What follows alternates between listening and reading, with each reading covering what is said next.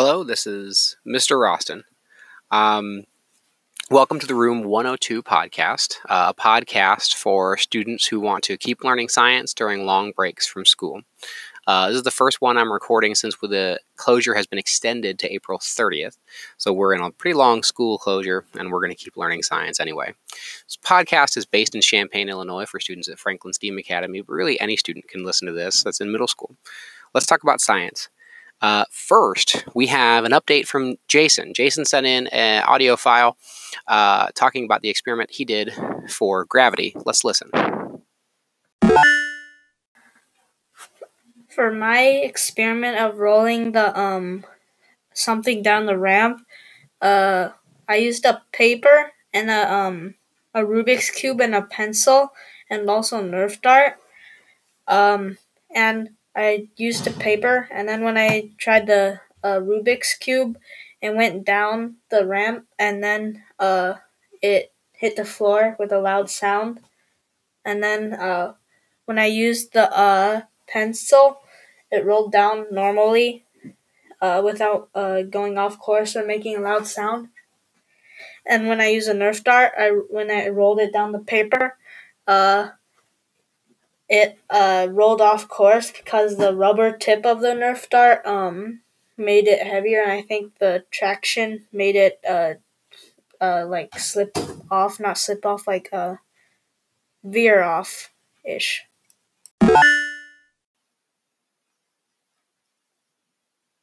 So there, uh, Jason chose uh, uh, an independent variable of types of objects, and his dependent variable was just sort of what we would call qualitative observations. Although, if he was measuring how loud it was going down the ramp, we could maybe say that like decibels was his dependent variable. Um, great job, Jason. Thank you for calling in.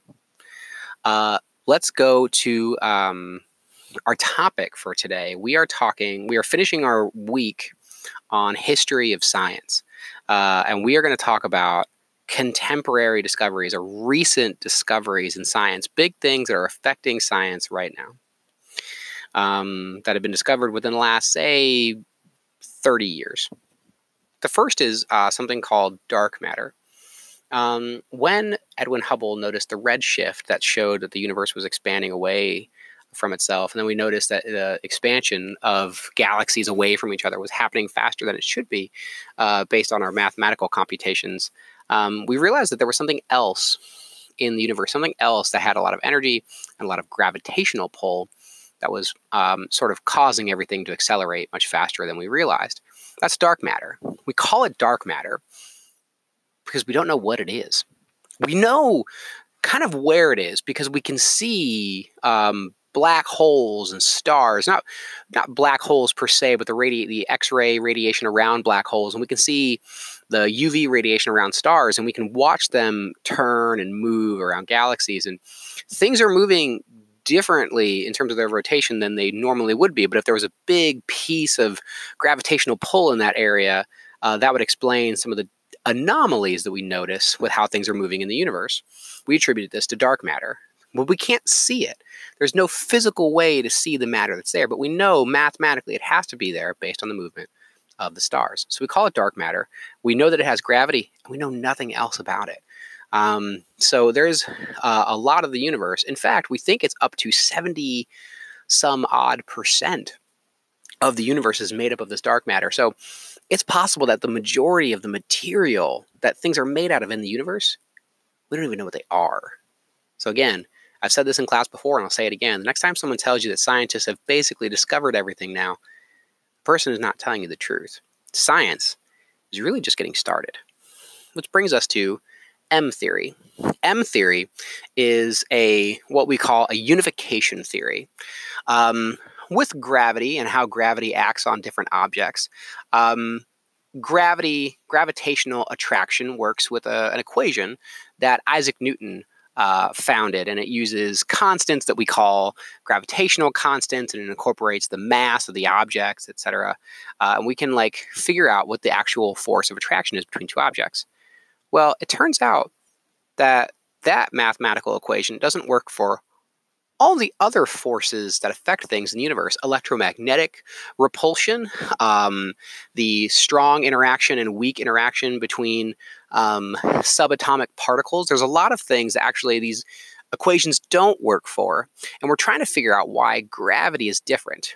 We think that has to do with something that has to do something with even smaller uh, subatomic particles, things that we are theorizing could be things like neutrinos and muons and uh, bosons. You might have heard of the Higgs boson. We think that if we find that particle, it can help explain this unifica- unification um, uh, between how gravity works and how all the other forces in the universe interact um, with different objects. Um, M theory's big rival is quantum loop theory. It's just a different mathematical way of trying to unify all the different forces that are in the universe. M theory is the more popular one, it's the one you hear more about in the news. But quantum loop theory is um, just as probable. And when you uh, hear about people um, funding, you know, particle accelerators, we're trying to figure out whether quantum loop theory works or whether M theory works. Um, the last thing I'll say is a lot of people don't like to fund this stuff because they don't think it has any useful. Um, uh, um, it doesn't have any like uses, any useful applications is what I'm is the word I'm looking for. Um, a lot of people think that if we pay for these big giant particle accelerators, we're basically going to find out that there's there are these small things called bosons, and then we're not going to be able to do anything with them. But I would argue that that's not true. Um, I'm going to make my little pitch for why we should fund that stuff uh, because um, you know, you have possibly a phone in your hand while you're listening to this, or you're listening to this on a computer. There's some kind of electronic device um, that's powering this. Well, that device was powered by electrons. Now, when Nikola Tesla uh, famous scientist back in the 1800s, when he was testing um, electricity, he was just really making these doodads that showed like electrical charges. Like he'd spin a wheel and it would be next to another wheel, and then like little static charges would come out, and you'd see like these little pieces of lightning. And people were like, "Oh, it's a cool parlor trick," but people thought that Nikola was insane, and they didn't really want to fund his testing. But if people hadn't funded him and helped him discover how electricity could be harnessed and put into a wire for us to use, we wouldn't have any of the electronics that you're listening to this with right now. The thing is, we didn't know that we could make radios. We didn't know that we could make refrigerators. We didn't know that we could make light bulbs by using this thing called electricity um, back then. But now we know. we didn't know that when we were discovering it, when we were discovering the electron. The same is true of bosons and muons and neutrinos we need to know how these things work because they have applications. We just don't know what they're going to be. Finally, I want to talk to you a little bit about a moral quandary that we're having in the scientific community. There are things that have just been discovered in the last two years. There was an article in 2018 that talked about the discovery of brain spheroids. Brain spheroids are not brains, but they're pieces of a brain that we could grow in a lab. But this has huge ethical implications. Um, we don't really know what consciousness is. We don't know how humans are aware that they are alive, but something in your brain tells you that you're a living, breathing thing. So, if we grow parts of brains in petri dishes, is it possible for that brain to be conscious? And more importantly, since pain happens in your brain, when you feel pain, the nerve endings are sending a signal to your brain that ouch, that hurts. Can something with a body not? Can something with a, without a body? Sorry, can something without a body feel pain? We don't really know. And yet we're growing these brain spheroids in labs. Now, the brain spheroids, you might think, like, oh, well, then we shouldn't grow those. But the thing is, there's no better way than to grow a part of brain to discover the diseases that can take place in the brain. Right now, chronic traumatic encephalopathy is uh, causing people to absolutely lose their minds, along with Alzheimer's and um, um, spongiform encephalopathy. These are things that cause people to lose sight of who they are as they get old, and they don't even remember really parts of their personality or even people that they knew when they got older. We might be able to stop these diseases from taking people's personalities from them later in life, but it might only be possible if we grow brain spheroids. Um, there's no reason to believe that the brain spheroids can feel pain right now. There's no evidence that the brain spheroid is uh, aware of itself and alive, but it might be impossible to ever know whether that's true. So we don't really know what to do or what to make of that situation. Um, also, we experiment on animal brains right now, uh, uh, at least researchers that are willing to do animal testing might do um, testing on animal brains. So, um, is that unethical? Are the brain spheroids based on animal DNA? Maybe that will be ethical. I don't know. I'm going to kind of leave it up to you. I'm not going to tell you how to feel about this particular issue. I want to end our History of Science Week by having you think about this particular issue and decide your own opinion. If you want to research it, uh, there's all kinds of articles on brain spheroids and how they've been used in research, medical research so far.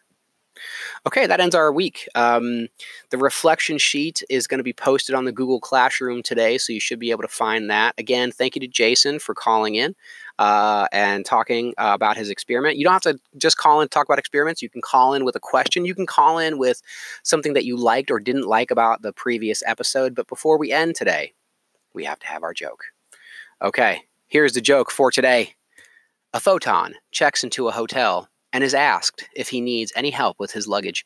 He says, No, I'm traveling light.